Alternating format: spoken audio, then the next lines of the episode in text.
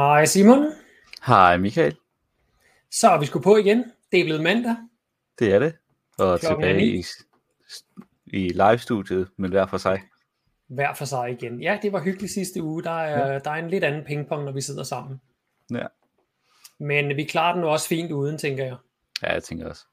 Ja. Øhm, Simon, vi har et par gode emner i dag, og et af dem, det er jo, øh, vi skal jo slutte med dagens gode nyhed. Og den her dagens gode nyhed, den bliver jo massiv, kan vi allerede røbe nu. Kommer til at Øhm. fylde en stor del af aftens program. Det må man sige, det må man sige. Jeg deler også lige liven her, fordi jeg synes netop, at lige præcis i dag, der må jeg gerne lige bruge 5 sekunder på at dele den. Men øh, velkommen til alle jer, der kigger med, og husk også at dele og like den her, så vi kan få flere til at kigge med. Øh, Simon, du har dagens første emne. Ja, så lad os bringe vores slides op. Jeg kan se, at vi ikke har fået opdateret vores dagsorden, men vi kommer til at snakke omkring den nye dyrevelfærdsvision fra Alternativet. Ja. Og så kommer vi til at kigge på Miljøstyrelsen har kommet ud med nogle tal på, hvordan det går med kvælstofreduktion. Mhm. Mm-hmm. Kvælstofreduktionen, det går ikke så godt. Surprise. og så øh, har du en opdatering på, hvordan det går med øh, den ho- situation i Holland. Yep. I kan næsten læse, hvad der, hvordan anderledes det går med, øh, med den her lille øh, overskrift her. Ja. Bønderne er i oprør. Det er måske lidt clickbait, men, øh, men ja, de er gode til at lave ballade. Ja, lad os hoppe ud i det. Øhm, Miljøstyrelsen bliver klandret for at udsende misvisende tal. Og det er en historie, som starter sådan tilbage i med Venstre-regeringen, eller VLAG-regeringen, tilbage mm-hmm. i sidste regeringsperiode, hvor de satte et mål om at reducere med øh, 2.450 tons kvælstof udledt til vand til fra til vandmiljøet. Ja. Øh, det blev så lavet om i just, der justerer man målsætningen i det, den målsætning den blev sat i 2015 og så her i 2020 der justerer man så målsætningen og sat den ned til 1500 Mm-hmm. og så har Miljøstyrelsen så sagt at man har nået en målsætning at man nu har reduceret med 1323 tons Som næsten er målsætningen, Så men næst- det er så- ikke målsætningen. så det svarer næst- vel lidt Ja, det, det, det svarer vel lidt til at løbe 90 meter i et 100 meter løb, ikke? og så gå ud og holde pause. Ja. Og det vil jo sådan, altså, det vil jo være en sådan lidt kedelig historie i sig selv. Mm. Men det, skrev, det stikker dybere endnu. Oh. Øhm, Stig Marker, som vi har snakket om før på det, på, her på Den Grønne Vinkel, har været mm. ude og pointere, at jamen, næsten alle de reduktioner her, det er projekterede reduktioner. Hmm. Altså reduktioner, som man måske har tænkt sig at gøre. Okay, så, så det vil sige, det, så, øh, så det, det er sådan en kreativ tal øh, lotteri, kan man sige. Ja, ja, det er at sige, jeg vil, jeg vil gerne nå i mål med, med mit maraton. Altså, for, så jeg siger, at der står en million kroner på min konto, fordi jeg har tænkt mig at vinde øh, en million i lotto i løbet af det næste år. Yes. Godt så. Og så for at holde fast i den her, så øhm, hold fast. Mm. Øh, det egentlige realiserede reduktionstal, det er 96,5 ton. okay, så vi startede på 2.450. Yes. Så ah, det, det bliver lidt svært. Så gik vi ned på 1.500 ton, og det der i virkeligheden lykkedes, det var lige under 100 ton. Wow, altså det er jo ikke engang 10% af den reducerede, det, det er under 5% af, af, af det første målsætning, og det er ikke engang 10% af den nummer to målsætning. Ja, jeg synes, Stig siger det rigtig Mm. godt her med, det er så lidt, at det ikke er værd at snakke om. Nej, det er nok ikke det, man skal stå og sige, yay, det lykkedes der trods alt med næsten 100. Ja. Nej. Så øh, det har sjovt nok øh, fået stærk kritik fra både Markager og så øh, fra mm. Dansk Naturfredningsforening, som jo Ja. også har kæmpet meget for de her reduktioner i, mm. i Mm. kvælstofudledningen, fordi det betyder så meget for vores nærhavmiljø. Ja. Ja, skal vi lige tage den ganske kort. Øh, kvælstof, det er rigtig fint på markerne, for det skal planterne bruge til at vokse op med. Mm-hmm. Det gør ikke så meget nede i jorden, det gør ikke så meget ude i åen, men åen den fører altså mange, alle de her tons ud i havet, og der ligger det sammen med alger og sollys, så vokser det op, altså algerne blomstrer op og bliver mange, mange, mange, mange, mange flere. Mm. De øh, lever ikke særlig længe, sådan nogle alger, så de døde alger, de, for det første, mange alger, det skygger for lyset, det vil sige ålegræs og, og pl- øh, reelle planter i, i havet, de dør. Så falder ålegræsset, når det dør ned på bunden, og der rådner det, og i den for, øh, forrådnelse, der forbruger det ilt. Og ja, de fleste dyr, eller alle dyr i havet faktisk, de skal bruge ilt til at leve. Så når de her plant, øh, øh, alger forrådner i store mængder, så bruger det for meget ilt, og det gør, at livet det simpelthen dør. Så først slår det planterne ihjel, og dernæst så slår det alle dyrene ihjel. Så det er ja. noget rigtig lort, for at sige det mildt. Og um, det resulterer sig i, at stort set alle sådan, de steder, hvor at der ikke er særlig meget gennemstrømning i de danske farvand, der er, der er øh, livsindholdet i de her områder virkelig øh, kritisk lav.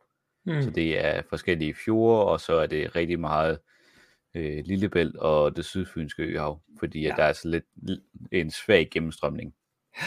På grund ja, af når man, når man kigger på et kort, så hvis man tænker på Danmark som, øh, som den her øh, person ude i siden med næsen, så mm. alle de steder, hvor der, er, hvor der er masser af plads udenom, der er det ikke sådan det helt store problem. Mm. Men specielt nede omkring Fyn og, og, og Sjælland, og specielt nede i det sydfynske øhav, der er jo relativt lukket inden, og der er ikke så meget vand, der passerer igennem. Det vil sige, der er det rigtig, rigtig skidt. Ja. Det, det burde vi faktisk lige tage med en, øh, en eller anden gang, lige at vise, hvor de her øh, døde zoner, de er henne, hvor de primært ja. opstår. Men øh, det må vi gemme til en anden gang. Ja. Nå, øh, er der, jeg, jeg er nødt til at spørge dig, Simon. Altså, en ting er, at man brokker sig, men der må jo være nogle, er der ikke nogen konsekvenser? Lever vi bare i en kon- konsekvensfri tid, Mette Frederiksen? altså, jeg har ikke hørt, at der indtil videre er blevet gjort noget mere for at drage Lea Wermelin til ansvar. Det er jo hende, der sidder som minister, har gjort det i hele den her øh, periode, der regeringsperiode, der har hun siddet som miljøstyr, eller miljøminister. Ja. Så det er hende, der står som ansvarlig for, at der ikke ligesom er blevet leveret på det her i løbet af regeringsperioden.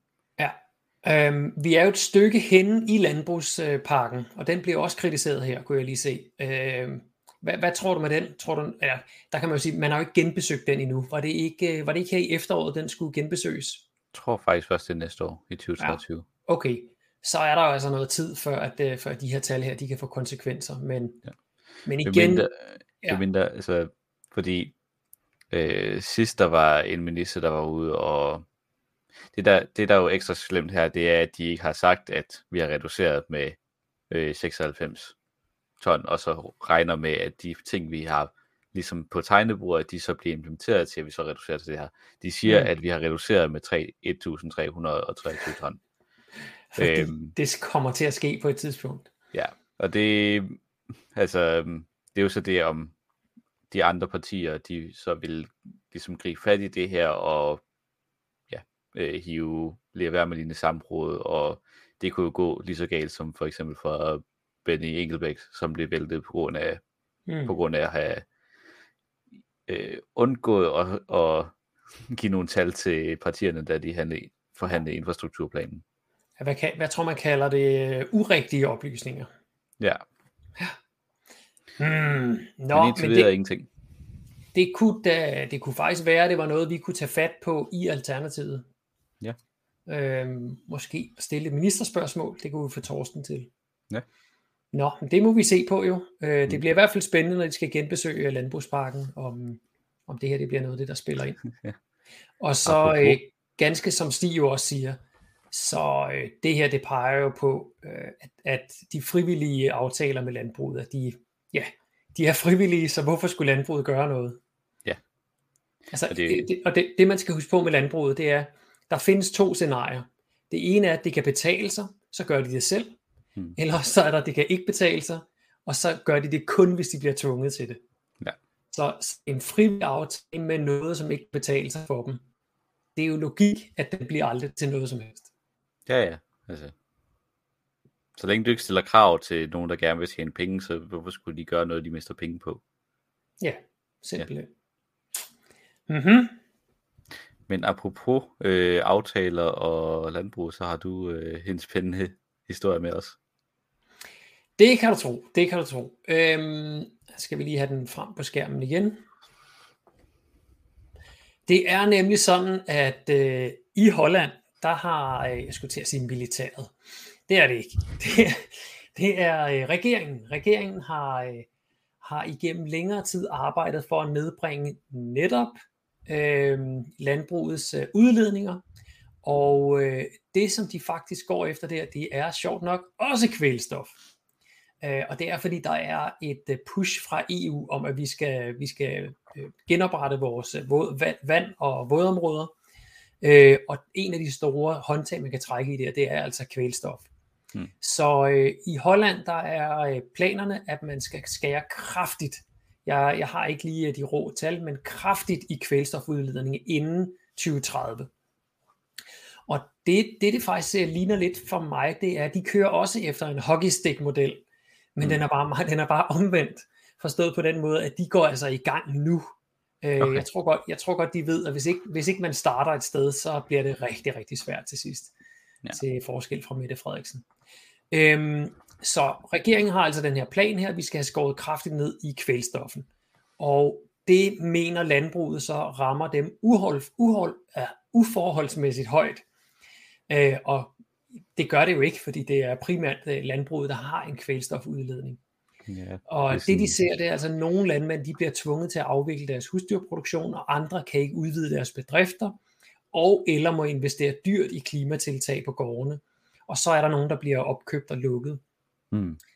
Øhm, det er faktisk sådan i, øhm, i øh, i Holland, der har man sat, øh, altså jo, der, nu har jeg lige fundet tallet, 50% af udledningen skal være skåret ned inden 2030. Okay. Og det er der sat 24,3 milliarder euro af til.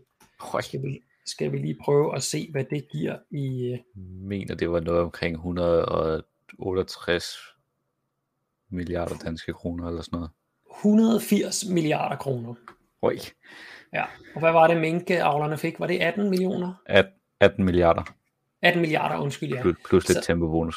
Ja, så det er, det er 10 gange øh, mink, øh, minkproblematikken, der altså er sat af til at, øh, at skære ned i landbruget.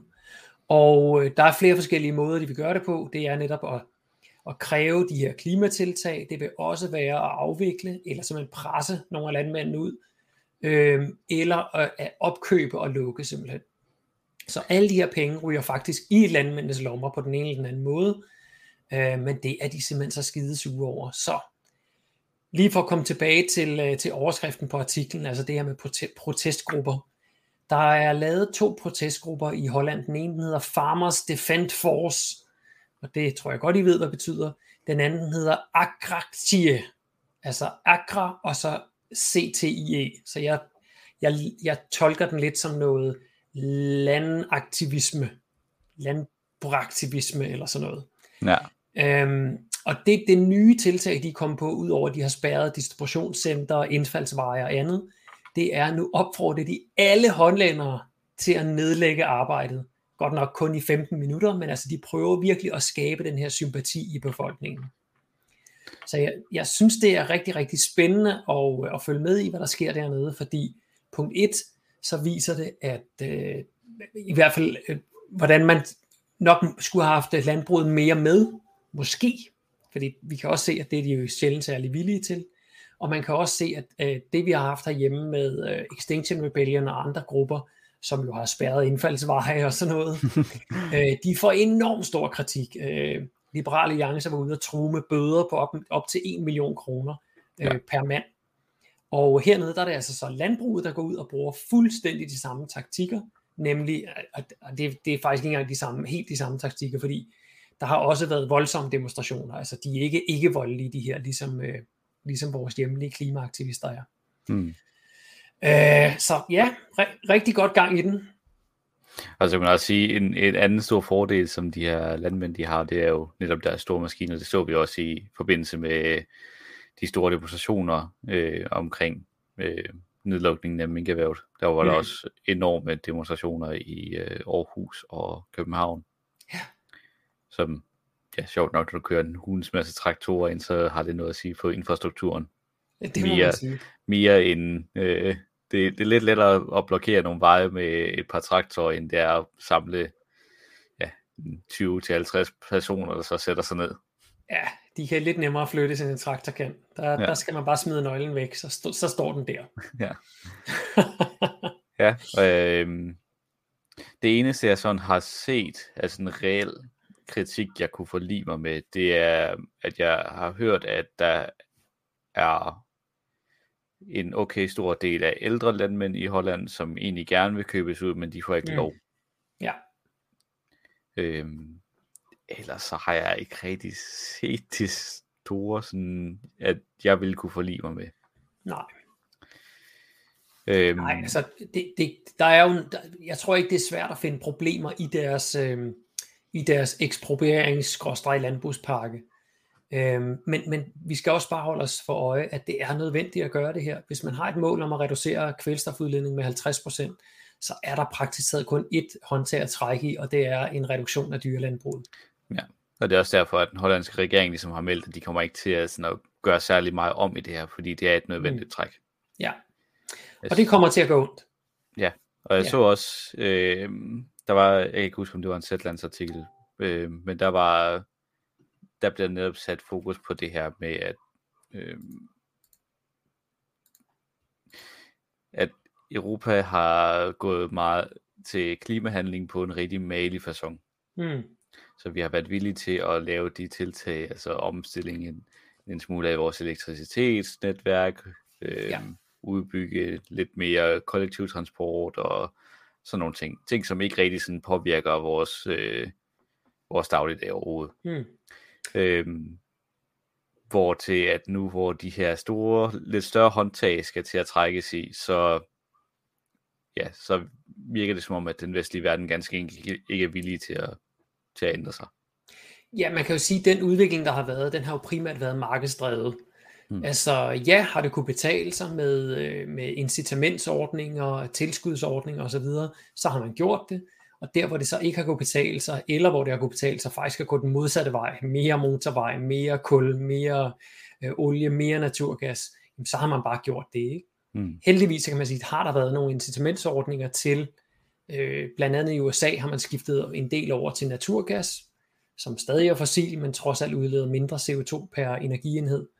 Øh, og så herhjemme, der har man haft de her subsidier på vindmøller, og bredt set har man også haft subsidier på solceller.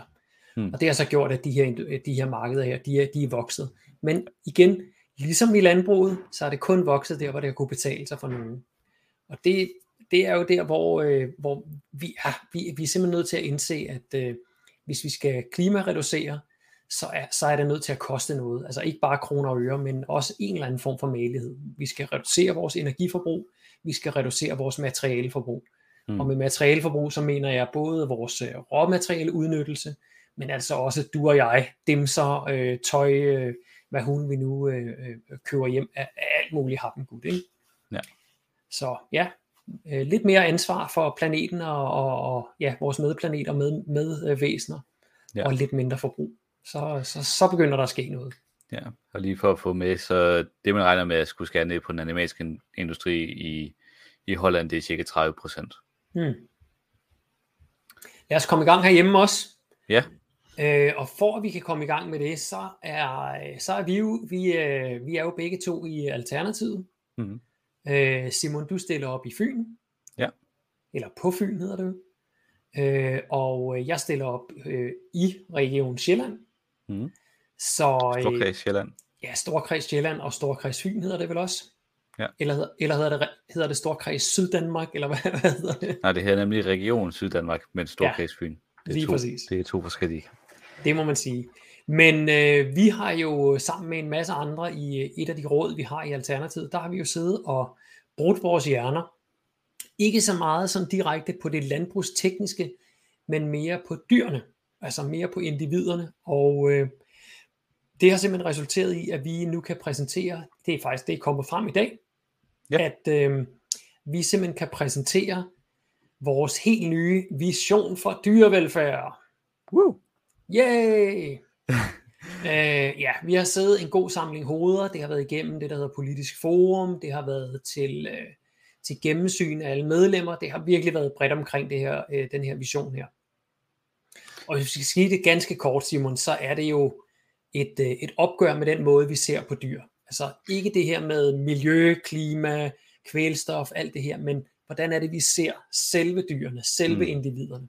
Ja, og uh, ja, øh, det har også været, så, så vidt jeg har fået at vide, så har det også været forbi øh, nogle af de personer, som sidder i dyreetisk råd.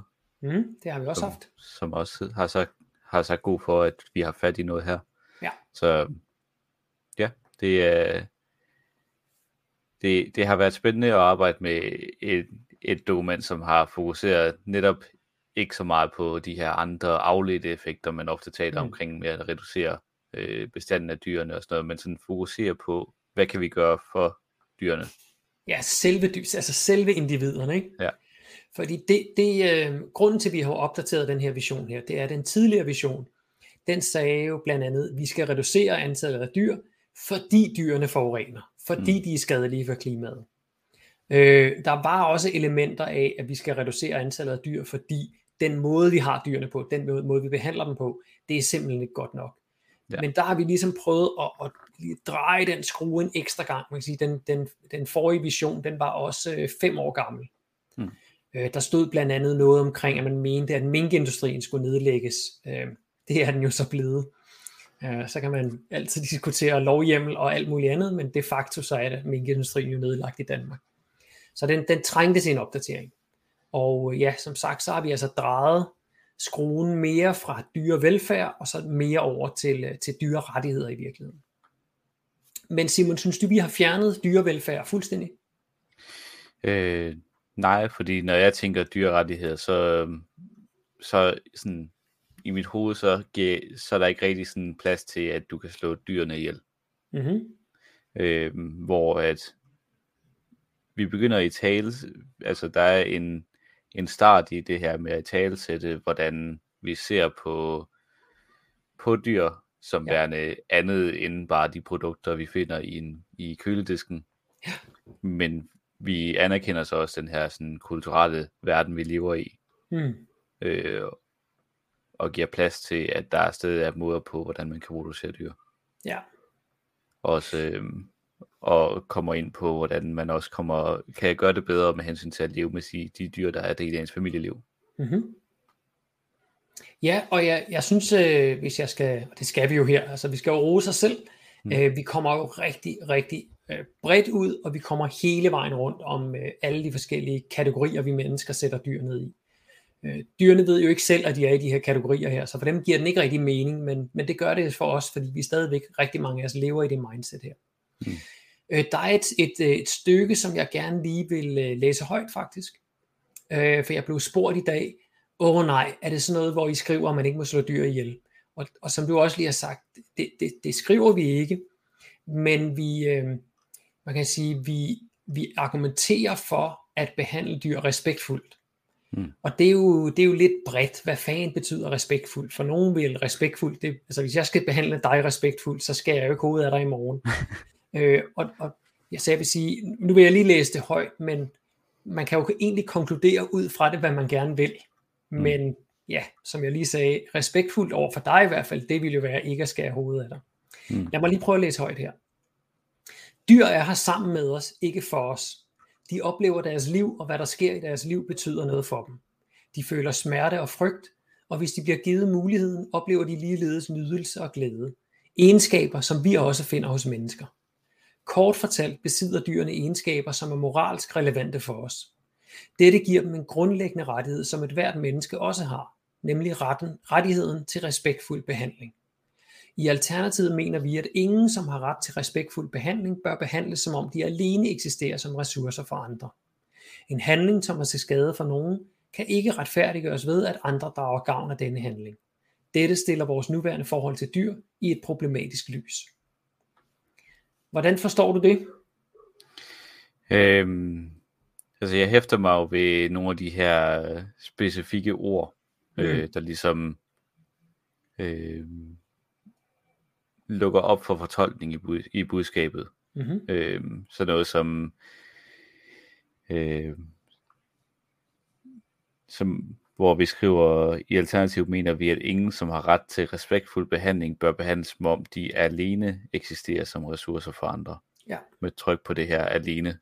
Ja. Øhm, fordi at hvis det giver, det åbner ligesom op for det her med, at vi kan stadig godt, øh, vi åbner op for, at der stadig er mulighed for at bruge dyrene Mm-hmm. på forskellige vis, men det skal ikke, det skal ikke længere være det eneste formål, vi har ved det. Så vi skal Ja. ikke gøre det alene for at tjene penge på dem, eller for at få bacon ud af dem, eller så videre. Der, der, Eller der have skal det også, sjov, eller... ja, Ja. Øh, der skal også være noget i det for dem. Mm. De skal, Og det, det er jo det, der i virkeligheden ligger i ordet respektfuld. Ikke? Respektfuld, der ligger noget gensidighed på en eller anden måde. Altså, øh, for mig, der er ordet respektfuld, det er, at jeg, øh, at jeg ser dig, jeg, øh, jeg, jeg tager dig ind i min, hvad kan jeg sige, i- min tankevirksomhed, i mine overvejelser. Øh, jeg, jeg kærer mig for dig, altså jeg, jeg bekymrer mig, øh, jeg prøver at, at tilsigte, at, at dine behov også bliver mødt. Det, det, det er sådan det, jeg, øh, jeg ligger i ordet respektfuld. Det er den der ja. gensidighed. Hmm, Øh, så der bliver ikke snydt, der bliver ikke udnyttet. Øh, ja, hvad, hvad vi til gengæld kan uddrage den her, det er ligesom at, øh, ligesom vi også skriver med, at det sætter vores nuværende forhold til dyr i et problematisk lys, det er, at vi kan ikke acceptere den måde, som vi behandler rigtig mange dyr på ja. i Danmark lige nu. Øhm, så ja, der lægges op til, at der skal ske markante forandringer. ja. Både, i- Og Ja. derfor har vi jo en, øh, vi en, en sektion. Øh, hvis man går ind på vores hjemmeside og læser vores, øh, vores vision her, og ved du hvad, nu vi er der, skulle jeg ikke lige tage og kopiere og så sætte den ind i kommentarfeltet. Jo. Som sagt, hvis man går ind og læser, så er det altså vigtigt, at øh, når man er færdig med selve brødteksten, så kommer der en, øh, så, kommer, så står der konkrete forslag, og så er der en lille bitte pil. Tryk lige på den pil der, fordi derinde, der ligger alle de, øh, de konkrete ting, vi gerne vil. Øhm, og dem har vi inddelt i tre forskellige kategorier. Vi har dyr i produktionen, mm-hmm. øhm, så har vi dyr opdrettet uden for landbruget, og det er sådan, Nå, hvad hulen er det? Det kommer vi lige til om et øjeblik. Og så har vi familiedyr og vilde dyr. Så det er ligesom de tre kategorier, vi har. Øhm, og så kan man sige, i, i produktionen, der er det dyr i landbrug, det er akvakultur og fiskeri, og det er pelsavl. Og så har vi faktisk også en generelt inden under den. Øhm, er der en af de tre, som du synes er, er, er, er rigtig god? Jeg synes, de er alle sammen gode. Øhm, Hvis du skal vælge en, en specifik en. Øhm,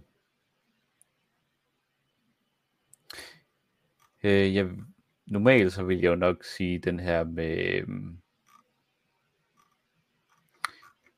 jeg tror, jeg, jeg hælder stadig til dyr i produktionen. Mm-hmm. Øhm, Altså dyr i men- landbruget. Ja, men jeg vil nok ikke vælge under afsnittet omkring dyr i landbruget som min favorit. Okay, hvad vil du så vælge Øh, der? Der vil jeg nok øh, mere øh, tage fat i sådan noget som akvakultur og fiskeri. Mm-hmm. Og det handler mest om for mig, fordi det er et øh, meget ikke talt om emne. Ja. Så der er, der er rigeligt med politikere, som, jeg vil ikke sige rigeligt, men der er nogle politikere, som, som prøver at slå et par slag for, for dyrene i landbruget Mm. øh, fra tid til anden. Ja. Men indtil jeg selv begynder at undersøge med hensyn til akvakultur og fiskeri, så tror jeg aldrig, jeg har stødt på det. Ja. Det er simpelthen et overset emne. Vi, Ja. vi regner ikke rigtig de der fisk for noget, fordi man, jeg tror det er lidt med, at man, kan, man kaster et net ud, og så hiver man dem ind. Øh, så det minder sådan lidt om, hvordan man høster en mark. Ikke? Altså man, Mm. man høster bare nogle fisk. Det er bare en ressource, der er der, som bare kan, man kan bare tage.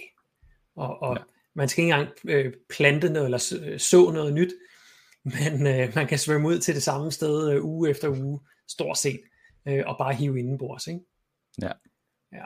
Hvis der er noget, jeg synes, der er interessant i det afsnit der, så er det under generelt, der har vi jo skrevet om det, det dyreetiske råd, Mm og øh, det er sådan, at man kan sige, på landsbasis, og der hvor politikerne henvender sig med, med de lidt større spørgsmål, så er det jo dyreetisk råd, der skal tage stilling til nogle af de ting. Og der er altså et kæmpe problem der, og det er, at medlemmerne af dyreetisk råd, de bliver udpeget af fødevareministeren. Så det er altså den minister, der skal sikre, at vi mest effektivt, stort set skal sikre, at vi mest effektivt kan slå dyrene ihjel, så vi kan spise dem, der skal varetage dyrenes interesser.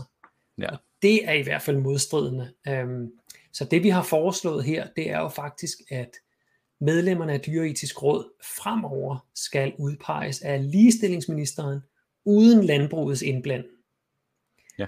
Det synes jeg altså er ret interessant, for så kan man virkelig få nogle, øh, nogle eksperter i dyr, man kan få nogle øh, eksperter, altså dybest set dyreetisk råd. Mm. Og det vi gerne vil have, det er folk, der kan noget med etik, og folk, der kan noget med dyr. Ja. Øhm, ikke, ellers så ville det hedde det madetiske råd, hvis det skulle være øh, folk fra landbruget, der sidder der. For de kan noget med at producere dyr til mad. Ja. Så det, det, det, det synes jeg altså er et, øh, det, det er en, en ret interessant del af udspillet. Det er jeg helt enig med. Øhm, hvis jeg skal prøve at sådan for at komme på et andet område, hvor det vil være lige så mærkeligt Mm-hmm. øhm, med den sammensætning af minister og udpegning, så skulle det være, hvis det var hvis nu vi sagde, at vi ikke havde et øh, klimaministerium, men det er Ja. så hele klimadelen, øh, eller der ligesom blev nedsat en klimaekspertgruppe af transportministeriet, eller sådan noget. ja, Altså, noget i den, noget i den stil. Ja. Hvor ja, altså- at der så blev udpeget nogen, som skulle ja, være fra repræsentanter for Aalborg Portland, eller øh, Ja. Øh, Bilbasen. Ja. Og det skal jo ikke være sådan, at der er lukkede skodder. Altså selvfølgelig må Aalborg Portland eller, eller bilforhandlerne eller noget øh, have noget at sige. Men, men jeg mener ikke, det er dem, der skal sidde i sådan et råd. Mm. Øhm, altså der, der må det jo være, være altså eksperter, som, øh, ja, som, som, som vil noget med det, som meningen med rådet er. Ikke? Altså dyreetisk råd, det, de skal jo, det skal jo fremme øh, en etisk øh, tilgang til dyr i virkeligheden. Ja. Så, så Så det, jeg, jeg undrer mig over, det er, det er primært er landbruget, der sidder der. så det, det vi i tale til, det er, at vi mener, at der er noget inhabilitet i, at Ja. det er fød, fød, den ligger hos fødevareministeren. Så Simpelthen. derfor ønsker vi at flytte den. Ja. Øhm, så i vores anden øh, hovedkategori, der hedder dyr opdrettet uden for landbruget, der har vi dyr i laboratorier, servicedyr og dyr i underholdningsbranchen, og så har vi jagtopdræt. Er der et af dem, du synes er særlig spændende? Øh, jeg synes, jagtopdræt er rigtig spændende. Mm. Kan du øh, fortælle lidt om det? Ja, og det er jo fordi, at der er ikke særlig mange, der sådan kender til øh, det her koncept med, at man opdrætter dyr til jagt. Mm. Fordi at man altid får fortalt historien om, at jæger, de har ligesom deres primære fokus på at regulere øh, vilde bestander, så, det, så der ikke går kuks i øh, vores økosystem her i Danmark, fordi vi ikke har nogen rovdyr. Så naturen ikke falder fra hinanden med andre ord. Ja. Øh, problemet er, at der bare er en okay mængde af de dyr, vi skyder flest, skyder flest af i Danmark. Det er også dyr, som vi i stor stil opdrætter, i, altså avler, ligesom landbrugsdyr i øh, betonhaller. Mm-hmm. Blandt andet sådan noget som fasaner og gråænder. Så de bliver altså avlet i øh, stort tal. Har du et tal på dem, sådan cirka? Og jeg kan ikke helt huske, jeg tror muligvis, jeg kan ikke huske, om det er så fasaner eller gråænder, men der var en af dem, der lå på en halv million. Ja, det er fasaner 1 million og gråænder lige omkring det der halve million.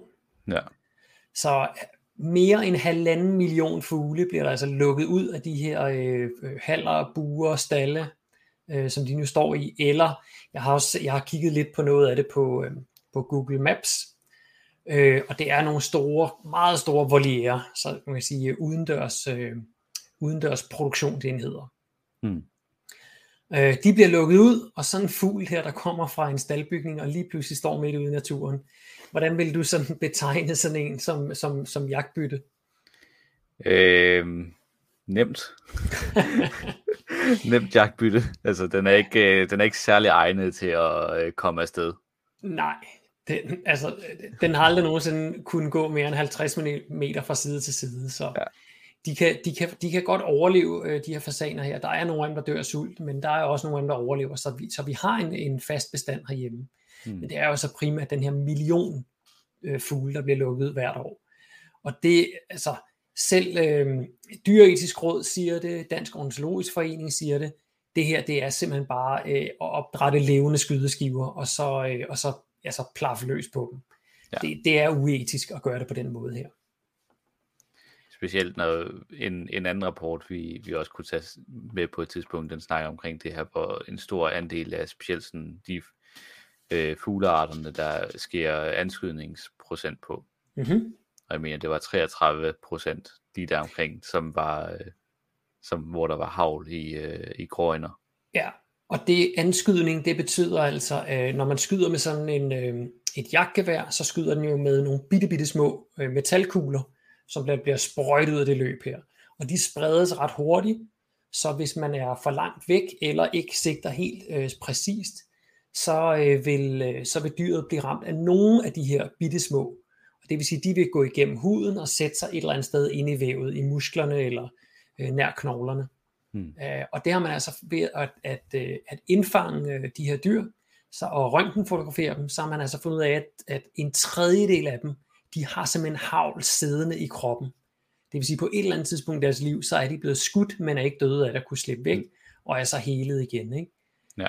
Altså, det, det, det siger jo noget om, at, at, at altså, det der, øh, det der puritanske jæger, den der historie om jægerne, som nogen, der drager ud og, og, og, og tager, tager hånd om naturen og varetager naturens interesser, det passer altså ikke helt når en tredjedel af dyrene går rundt og er, øh, har, har, har skudsår øh, på kroppen.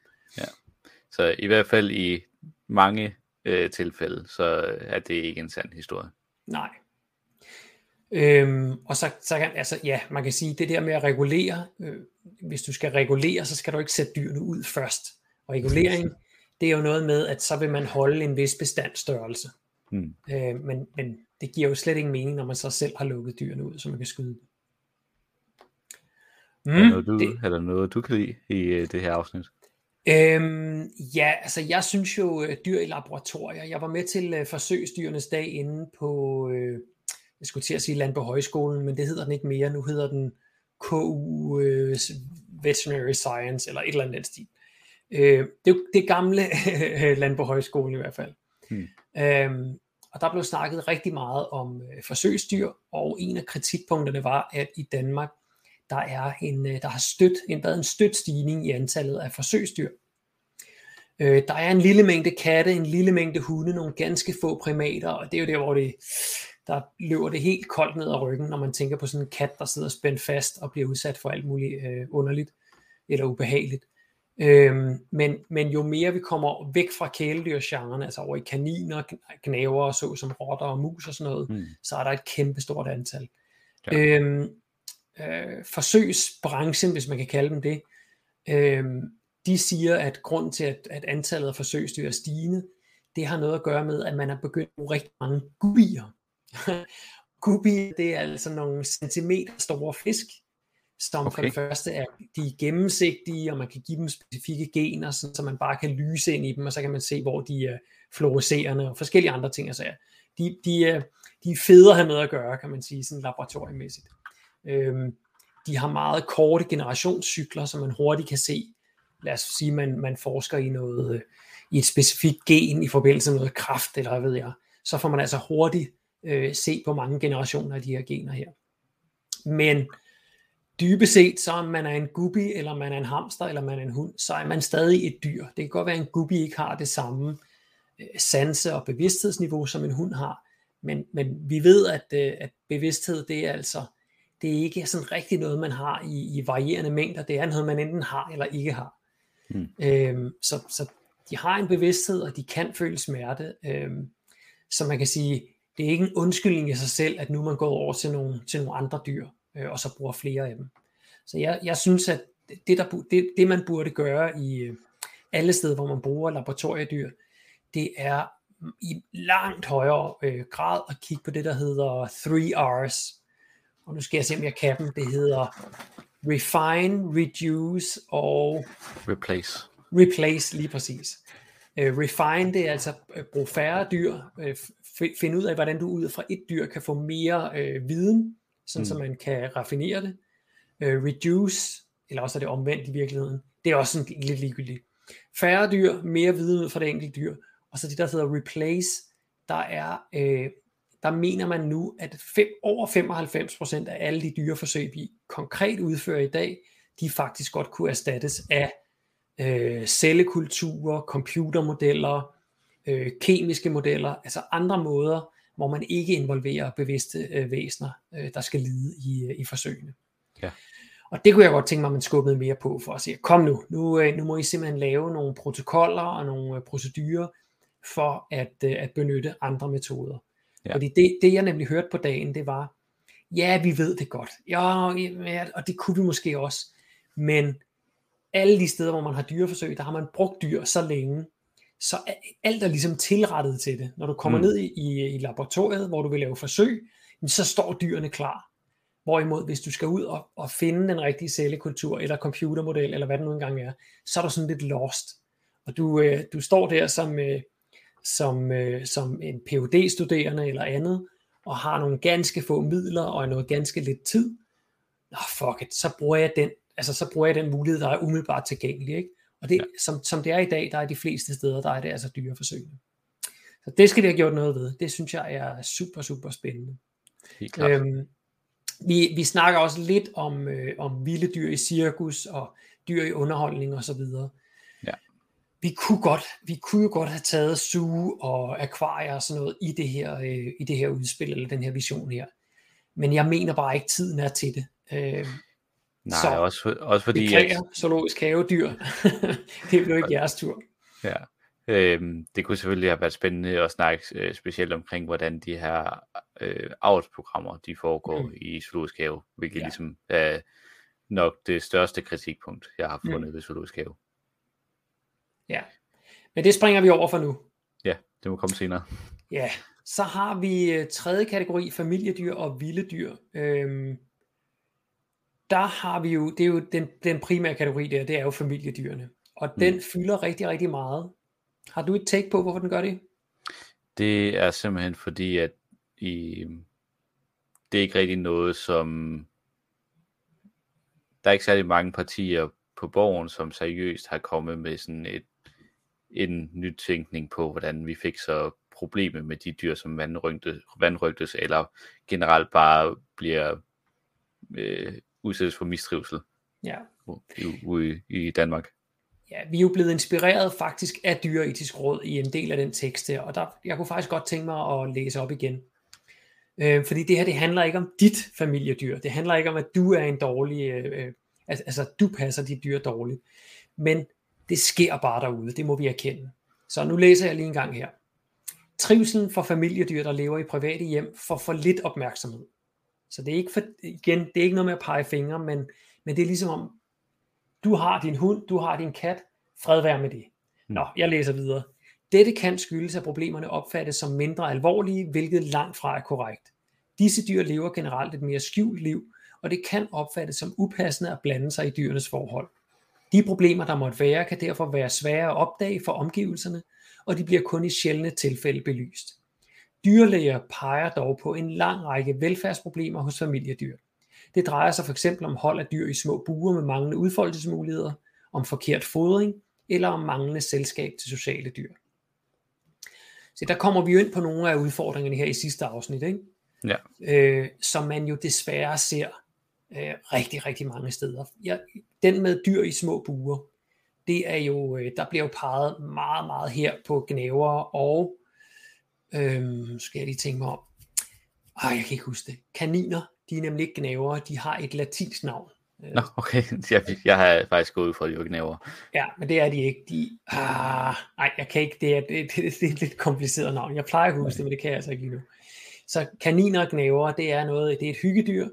Øh, en, en del gange, så sker det, at man køber en, og så øh, køber man det dertil indpasset bur. Det er måske 70 gange 40 cm, og der mm. kan sådan en gnaver eller en kanin altså leve hele sit liv. Øh, de er sociale dyr, de er flokdyr. Så punkt 1, hvis de lever der alene, så mistrives de i allerhøjeste grad. Og punkt 2, en kanin, der anbefaler man en minimum burstørrelse på 9 kvadratmeter. Det er altså 3 gange 3 meter. Øh, det, er mere, det er mere end det rum, jeg sidder i her, som er et fint kontor med, øh, med soveseng og hvad ved jeg. Ikke? Ja. Jeg ved ikke, hvor stort er, dit, øh, er, dit, er din hybel, øh, Simon? øhm, det er et øh, kollegeværelse, så jeg har 12 kvadratmeter til egen, og så yderligere, øh, hvad er det, 6 til deling. Ja, så altså dit værelse, det vil lige gå til, øh, til halvanden kanin, ikke? Ja. Og det tror jeg, der er rigtig, rigtig mange mennesker, der altså ikke bare ikke, øh, ja, selvfølgelig de tænker ikke på det, men, men jeg tror, altså der er slet ikke den der øh, bevågenhed eller, eller klarhed over, at, øh, at de her dyr kan have nogle behov, som faktisk rækker langt ud over, hvad vi ellers er vant til, som jo er små buer. Og det er specielt sådan noget, øh, altså gnæver og kaniner er altså et godt et eksempel, fordi det er mm. dyr, som man ikke rigtig ser mistrives. Ja. Øh, fordi det er et, øh, et byttedyr, som har en interesse i at ikke at vise, at de mistrives. Øh, Ja. Der er sådan noget helt indgroet i, at hvis de viser, at de har det dårligt, så, øh, så er de, har de større chance for at blive taget af et rovdyr. Ja, ja Så derfor- så, som, som oftest er det sådan, hvis en, øh, hvis en gnaver viser sygdomstegn, så er det faktisk, fordi de er tæt på at dø. Mm. Øh, det er først der, de giver slip og, og, og rent faktisk, altså fordi de, de, så kan de simpelthen ikke mere. Ellers så vil de skjule til enhver tid. Ja. Øhm, et, Og det et andet, ja, Ja, og det er med til at give den her idé og den her opfattelse af, at de er nemme at holde. Ja, fordi lige de, de, de virker passive. Ja, og altså, vi- vi- hvis vi ved noget om, øh, om andre levende væsener, så når først de begynder at være passive, så står det altså rigtig, rigtig skidt til. Mm. Øh, så det burde man også have øjnene op for. Så altså, når det er knæver og kaniner, altid to eller flere individer, og meget mere plads, end, med, end, end man forventer. Så er der den her med manglende selskab til sociale dyr. Der vil jeg godt komme med et eksempel, øh, som er lidt spøjst igen, når vi har med lovgivning og, og dyr at gøre. Vidste du, at det er i Danmark ulovligt at have én hest? Ja, det, øh, det så jeg var blevet gjort ulovligt for nyligt. Ja. Men hvis en hest den er fra før 2018, så er det ikke ulovligt. Ja. så nu- skal vi lige holde fast her. Det vil altså svare til, at øh, og det er lidt, lidt af regeringens øh, rygningsforslag her forleden, ikke? Ja. Men, men det vil i virkeligheden svare til, at samtykkelovgivningen, den kun træder i kraft for folk, som er yngre end 16 år. Så alle over 16, de, der skal Skal bare give los. Der, der kan man bare give los. Der, der piller og råder og rager lige så tøj, som du vil. Men, øh, men hvis, hvis personen selv, eller du for den sags skyld, er under 16, så, så, øh, så dur den altså ikke. Altså, der, der, der skal vi så sige, der vil det svare til, at man var født efter 2004. Så hvis du var Mm. født efter 2004, så gælder samtykkelovgivningen. Ja. Altså, hvordan fanden kan man lave sådan noget lovgivning? Hvis ikke heste må stå alene, så må de vel ikke stå alene. Så er det vel pissehammerende ligegyldigt, hvilket årstal de er fra. Ja, og det, og det er jo sjovt, fordi altså, jeg kan godt... Øh, det er sjovt, fordi ofte så, når man laver den her form for lovgivning, så er, det en indfag, så er der en indfasningsperiode, i stedet for et cut-off point. Ja, Øh, for jeg kan godt forstå det der med, at man så, okay, hvis man nu laver det til et krav med, at nu skal heste ikke gå alene mere, så skal man sådan, man bliver nødt til at give noget tid til, at folk kan udvide deres øh, stald, øh, båsene i stallen og sådan noget. Så. lige præcis. der er selvfølgelig en indfasningsperiode, men det er Ja. sådan, det er så mærkeligt, at et, et føl, som er født i 2017, skal gå hele sit liv alene, potentielt. Potentielt kan det gå hele sit liv alene, ja. Ja. Det giver satme ingen mening. Nej. Men sådan er der nogle ting, når, øh, når, øh, når mennesker øh, lovgiver om dyr. så, så sker der altså sjove ting og sager. Øhm, så har vi jo et, øh, et meget øh, kontroversielt emne, Simon, som du faktisk har været i avisen med i dag. Ja, Jeg, nemlig øh, øh, det her såkaldte kørekort. ja. Mm-hmm. Øhm, det er et super spændende emne, fordi også fordi, at vi har jo overhovedet ikke haft mulighed for at sådan folde det helt ud til, hvad det Mm. skal blive til i, i den her tekst. Så det er, vi folder konceptet ud, så vi kan snakke om det. Ja. Øh, så det, det, det, altså intentionen er, at man på en eller anden måde skal, vi skal give alle, som kommer til at skulle have ansvar for, for nogle dyr, de kommer til at skulle have en eller anden form for grundviden. Så de skal vide noget omkring, hvad er det, hvad er det for nogle adspredelsesmæssige øh, krav, det her dyr har for at opfylde dens, øh, dens behov. Ja, vi har, vi har jo nævnt øh, tre. Vi har, vi har sagt, det enkelte dyrs behov i forhold til fysiologi, adfærd og sundhed. Ja. Og selvfølgelig under sundhed, der ligger ernæring, der ligger sygdomsbekæmpelse, øh, der ligger en masse ting altså under de enkelte. Ikke? Ja. Altså sådan helt overordnet, hvad er det for en dyr, du har? Hvad, altså, hvad er i orden? Et øh, vanddyr, et vanddyr, øh, et luftdyr, hmm. blandt andet. Øh, adfærd, det er sådan noget med, hvis du, øh, hvis du anskaffer dig en husky for eksempel, så skal du altså være klar til at gå de der 10, 20, 30 kilometer hver dag. Øhm, og, øh, og, og sundhed som sagt, altså ernæring. Øh, ja. Jeg kunne tage heste, der bliver sagt, sat ud på græsmarker og spiser sig en sukkersyge til, fordi ja. de er ørkendyr. Mm. Øhm, eller, ja, der, der kan man blive ved, ikke? Altså, ja. det er man, bare et, et minimum i virkeligheden, ikke? Ja. Mm-hmm. Og så bliver det spændende at se, når vi engang kommer, forhåbentlig engang får nok med på, øh, på det her til, at der kommer reelt politiske forhandlinger, som kan blive til ja. noget. Så bliver det spændende at se, hvor de her forskellige kategorier og afgrænsninger også, de kommer til at ligge. Fordi for eksempel så kunne det, det kan godt være, at der, der er nok nogle hunderaser, man godt kan loppe sammen i samme kategori. Jeg kunne forestille mig, sådan noget som en chef og en husky, der skal du have lidt til samme mindset. Hmm. Det kan godt være, at de har forskellige øh, krav til, hvor meget de skal bevæge sig, men mindset om, at du skal ud og aktivere kraftigt det her, den her hund, øh, er de samme. Ja, altså det, det, som sagt, vi, jo, vi, har jo, vi har slet ikke dykket ned i, hvordan de her kurser de skal laves, men det må kunne lade sig gøre netop at sige, okay, der er, der er hundene med, med et stort fysisk behov, der er en mellem, og så er der et lille fysisk behov. Ikke? Mm. Så kan man have tre klasser af, af, af viden øh, og spørgsmål til det ja. øh, og så fremdeles. Øh, ja. det, det er sådan noget i den stil her. Og der behøver jo ikke at lægge kurser på, på, øh, på 5 millioner forskellige dyrearter fra dag 1 af. Øh, lad os starte med dem, der er flest af, altså hunde, katte, heste, kaniner, øh, hvad skal vi ellers tage? Fisk, øh, og diverse fugle, vi også har i bur. Ikke? Hvis, vi, hvis vi starter der, så tænker jeg, at vi kan nå rigtig, rigtig langt.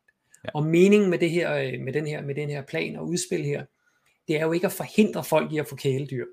Det er, at vi kan sikre for det første, at uh, impulskøb, de måske undgås.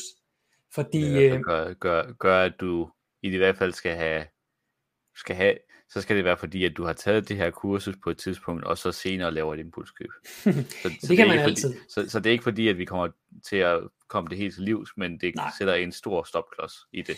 Ja, men det kunne godt være, at du øh, på vej hjem, så ser du en Bonnier dyrebutik, og øh, din lille pode siger, jeg vil have en kanin.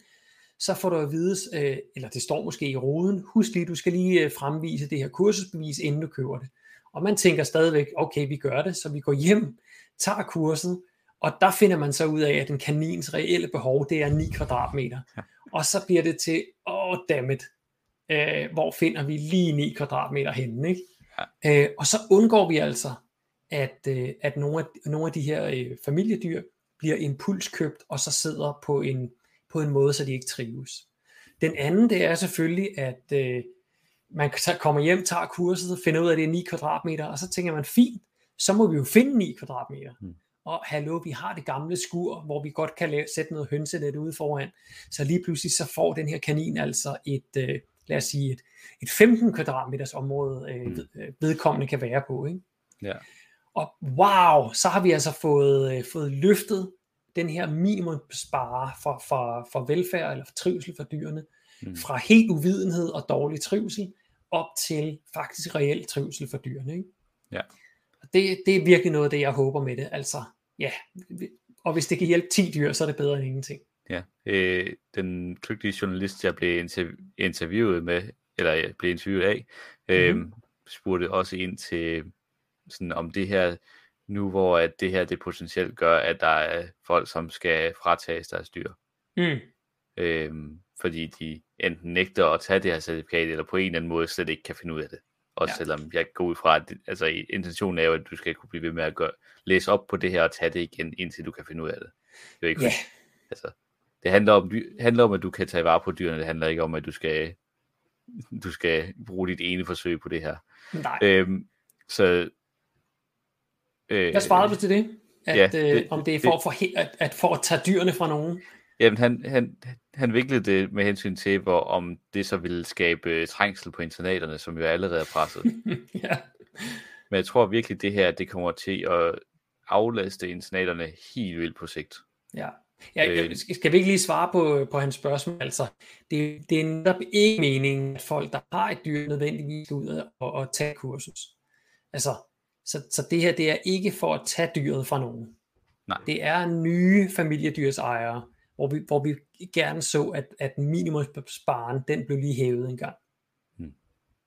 Men øh, jeg kunne også forestille mig, at lidt ligesom da vi snakkede om kring heste, at så kommer der også til at være et vis krav til, at øh, folk, der allerede sidder med familiedyr, skal mm. dygtiggøre sig til det her. Ja. Det, det kunne godt være, at det blev næste skridt. Jeg synes, vi skal starte med nye kæledyrs- eller familiedyrs ejere, at de skal mm. gennemgå det her kursus her. Men, men hvorfor ikke? Altså hvis der sidder nogen derude, der har brug for den her viden, så kan de få den. Øh, hvis ikke de har brug for viden, så er det jo ikke noget problem. Så kan de bare bestå øh, kurset og, og dermed få ja, ja. sit, uh, sit kursuscertifikat. Ja. Så jeg kan ikke se, hvorfor man ikke skulle bakke op det her for, for dyrenes skyld. Men altså, ja. den, den korte version, det er simpelthen for at, at, at kunne aflaste internater, det er for at kunne få færre impulskøb, og dem, der så stadigvæk er, så, så får man lige hævet baren for, for hvordan dyrene så rent faktisk trives øh, efterfølgende. Ja, og grunden til, at det vil aflaste internet, det er netop på grund af, at rigtig mange af de dyr, der ender på internettet, de er fra impulskøb. Lige præcis. Så vi specielt her under corona, hvor der var rigtig mange, som købte øh, dyr til familien, og så opdagede de, at de kom tilbage til en, op, til en dagligdag, hvor de skulle på afsted til fysiske arbejdspladser, og så skulle det ikke hænge sammen mere. Og så blev de afleveret på internater, eller de blev måske endda dumpet ude i, ude i naturen. Ja. ja og internaterne de bliver meget hurtigt overbelastet og ender med aflivning. Øhm, jeg har hørt en enkelt historie øh, dokumenteret øh, med en kvinde, som siger, jeg tror ikke, der er nogen andre, der kan passe den her hund her, så derfor så har vi besluttet for at sige farvel. Altså, den hund, de lige har anskaffet sig, fordi den ikke længere passer ind i familien, så slår de den ihjel. Hmm. Og der var så flere, der sagde, nej, nu, nu vil, vi vil faktisk gerne så øh, redde vedkommende og overtage. Og så siger de, nej, nu har vores søn jo sagt farvel, så nu, nu gør vi det. Okay. og, altså man tænker, hvad fanden, ikke? Ja. Øh, altså jeg håber, de holder mere af deres børn, end de gjorde deres, øh, deres søn i hvert fald. Ja. Ja, så det, er, det synes jeg er ligesom essensen i vores øh, vision for dyrevelfærd. Øhm, vi, vi har jo faktisk også skrevet en, øh, ekstra om, øh, om de, alle de andre områder, som er berørt af, af dyrenes verden. Mm. Men, øh, men det er ikke kommet med i selve visionen, fordi visionen den skal handle om dyrene. Den skal ikke handle om alle mulige andre ting. Selvom en, en reduceret, et reduceret dyrehold, det vil hjælpe på klima, det vil hjælpe på miljø, det vil hjælpe mm. på folkesundhed, det vil hjælpe på risikoen for zoonoser, Øh, altså hele vejen rundt, så er der kun gode ting at sige om, at, øh, at vi i hvert fald i, i landbruget reducerer mængden af dyr. Ja. ja. Men det var det. Ja. Det var simpelthen dagens gode nyhed. Vision for dyrevelfærd, vision for dyrevelfærd fra Alternativet. I kan lige se det her. Der ligger et link i, øh, i chatten herude. Øh, og til jer, som ikke lige ser Facebook-chatten, så er det altså ind på Alternativets hjemmeside, op i, i menuen, der hedder politik, og når du trykker på den, så kan du gå ned og finde det nummer 5, tror jeg det er, der hedder dyrevelfærd. Mm. Der kan man altså finde den nye vision for dyrevelfærd. Det er relativt hurtig læsning, det er tre øh, af fire sider, plus, øh, plus de konkrete forslag. Så det, altså, der, er, der er maks et kvarters læsning, hvis man, øh, hvis man øh, går lidt hurtigt igennem det. Mm. Så giv det et skud, det vil jeg virkelig anbefale, og det vi jo har hørt, Simon, flere gange internt, når, når alternativister har læst det, det er, øh, for det første, så troede de jo, det skulle være sådan en gang øh, veganerpropaganda, og vi må jo altså erkende, at vi har tidligere været i veganpartiet. Det er det ikke det her. Det er en, en snak om, øh, om dyr som, som levende sansende individer, som mm. vores dyrevelfærdslov den faktisk også gør. Ja. Øh, og den anden ting, det er, at vi, vi i stedet for bare at sige, sådan her er det, så kommer vi rigtig meget ind på videnskab og logikken og rationalet bag ved de her øh, øh, hvad kan man sige, ord og beskrivelser, vi bruger. Hmm. Så, så det vi fik tilbage fra, det jeg har fået tilbage i den videre bearbejdning inde i, øh, i, i de forskellige grupper i Alternativet, det er, det har været super informativt at læse den her tekst. Altså der, der er kommet meget mere forståelse af, både hvad dyrevelfærd er, men faktisk også hvad dyrerettigheder er. Så ja. der, har været, der har været en hel del ros af, af det arbejde her allerede. Hmm. Jeg ved ikke, har du set, at uh, Torsten Geil, han har delt, uh, han har delt videoen fra i dag? Ja, hvor uh, han igen udtaler, at det her det bliver dyrene og, og dyrenes årti. Ja, uh, men faktisk på hans uh, egen side, der, der bliver han grillet lidt omkring det. Der bliver både Nå. slået lidt ned på budbringeren, altså mig, mæ, mæ, mæ. han lavede ulovligheder i Veganerpartiet, og der kan jeg kun sige, at jeg er hverken blevet tiltalt, eller, eller hvad hedder det, dømt for noget som helst. Øhm, og så, øh, ja, så er der en god gammel kending, som vi faktisk også havde inde i, i Veganerpartiets øh, tråde, der hedder Michael Køster Andersen. Og, øh, og han anklager mig for ikke at vide noget som helst om, øh, om forskellen på konventionel og økologisk øh, dyreavl eller dyreproduktion. Okay. Der vil jeg sige, at jeg ved nok lidt mere end de fleste, når det kommer til stykket. Oh, jeg også. men, men der, hvor vi altid ender øh, i diskussionen med, med Michael der, det er, øh, jeg siger til ham, jamen der er, altså i, i sidste ende er der ingen forskel. Altså udkommet af et dyr, om, om det end er konventionelt eller økologisk, det er det samme. Det er en kniv for struben. Hmm. Og mig bekendt, så findes der ingen økologiske knive til at skære halsen over med. Så, øh, så der, der, er, der er det altså det samme. Ja. Så det er, det er detaljerne, der, i, altså i min verden, der er det detaljerne, der gør forskellen mellem konventionel og økologi. Det er noget omkring, hvilket medicin man må bruge, hvilket sprøjtemidler man må bruge, hvis det er plantavl. Det har noget at gøre med øh, noget foder og nogle kvadratmeter. Det, that, that's it. Altså, basically så er det det, ikke? De fleste af dyrearterne, øh, både konventionelt og økologisk, er de samme. Der er lidt mm. mere jersey i det økologiske, men ellers så er der ikke sådan den store forskel. Grisen er de samme, hønsene, kyllingerne er de samme. Ja. Så alle de avlsmæssige problematikker, de er der sted. Så på trods, af, på trods af, at solen kommer på græs i stedet for halm, øh, ja. så, så øh, kommer de stadig kun til at leve de der tre, et halvt til fire år, og kommer så mm. til at dø af, af deres organer svigte under belastningen. Ja, og føder stadigvæk for mange unger til divorter, ja. og har stadigvæk problemer med at lægge sig på dem, øh, fordi deres kroppe er så abnorme. Øh, altså der, der er så mange forskellige ting, som, som bare går igen, og hvad enten det er konventionelt eller økologisk. Så ja, men øh, det, det, er jo, det er meget typisk med de der øh, genganger der, det er, at netop grunden til de her genganger, det er fordi, de gider ikke at lytte, de gider ikke i virkeligheden at indgå i en dialog. Ja. Øh, og derfor kan man ikke rigtig rykke nogen steder hen. Man kan, ikke, man mm. kan ikke bevæge sig, og derfor bliver de ved med at komme igen og igen og igen og igen. Men sådan er det. Det er meget hyggeligt. Ja. vi, har, øh, vi har nået, hvad vi skulle for i dag, Simon, og tiden den er gået. Ja. Altså, der var, jeg havde et enkelt lille slide ekstra. Jeg skal lige se. Jo, det er der. Skal jeg ikke lige tage det? Jo, så kom med det. Ja, det er bare en hurtig uh, happy news. Endnu en happy news. Øhm, Veganuary, som de fleste af os jo nok kender, øh, som jo er en ting, der foregår i januar, de har en, øh, en statistik, der lige er kommet frem her, at 6 måneder efter at millioner har deltaget i Veganuary, så er der altså over 50 procent, undskyld, så er der over 82% nej, så er der 82 procent, der har skåret ned i deres øh, kød- og øh, mælkeforbrug med mere end 50 procent. Så de har altså mere end halveret deres, øh, deres indtag. 82 procent af de millioner, som har halv, mere end halveret deres indtag. Det er altså kæmpe, kæmpe store tal. Ja. Og øh, det, det taler jo det taler rigtig godt ind i det narrativ, der hedder, hvis mange gør lidt, så rykker det altså også rigtig, rigtig meget. Det er rigtigt. Øh, man skal bare huske på, der var ikke noget veganuary, hvis ikke der var rigtig mange mennesker, der var gået hele vejen. Så, øh, så man, skal ikke, man skal ikke kæmpe af dem, der går hele vejen, men man skal slet ikke kæmpe af dem, som gør noget. Og det synes jeg jo altså, øh, ja, jeg har ikke taget, jeg har ikke taget de, de rå underliggende tal her. Dem, øh, dem kan man også finde inde på deres hjemmeside. Netop hvor, hvor mange dyr det har reddet, hvor mange øh, øh, tusinder tons øh, kød, der ikke skulle, øh, skulle slagtes, og så videre, og så videre, og så videre. Hvor meget vand, der er sparet, og CO2 og alle de her ting. Så alle initiativer, de tæller, alle initiativer, de gør godt. Men det var i hvert fald en rigtig god nyhed, synes jeg. Ja, det betyder, ja, det betyder i hvert fald, at sådan, folk, de, de, kom, de ændrer sig ved de her øh, projekter, så det er, ja. det er rigtig positivt.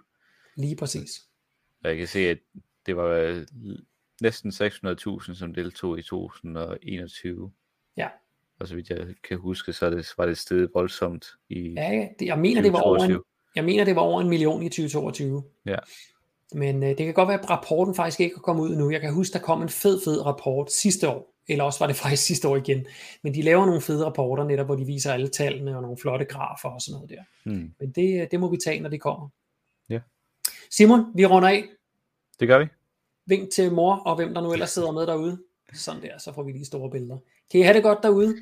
Tak fordi I, øh, kiggede med, og øh, husk at klikke på linket over i øh, kommentarfeltet og læs Vision for dyrevelfærd fra Alternativet.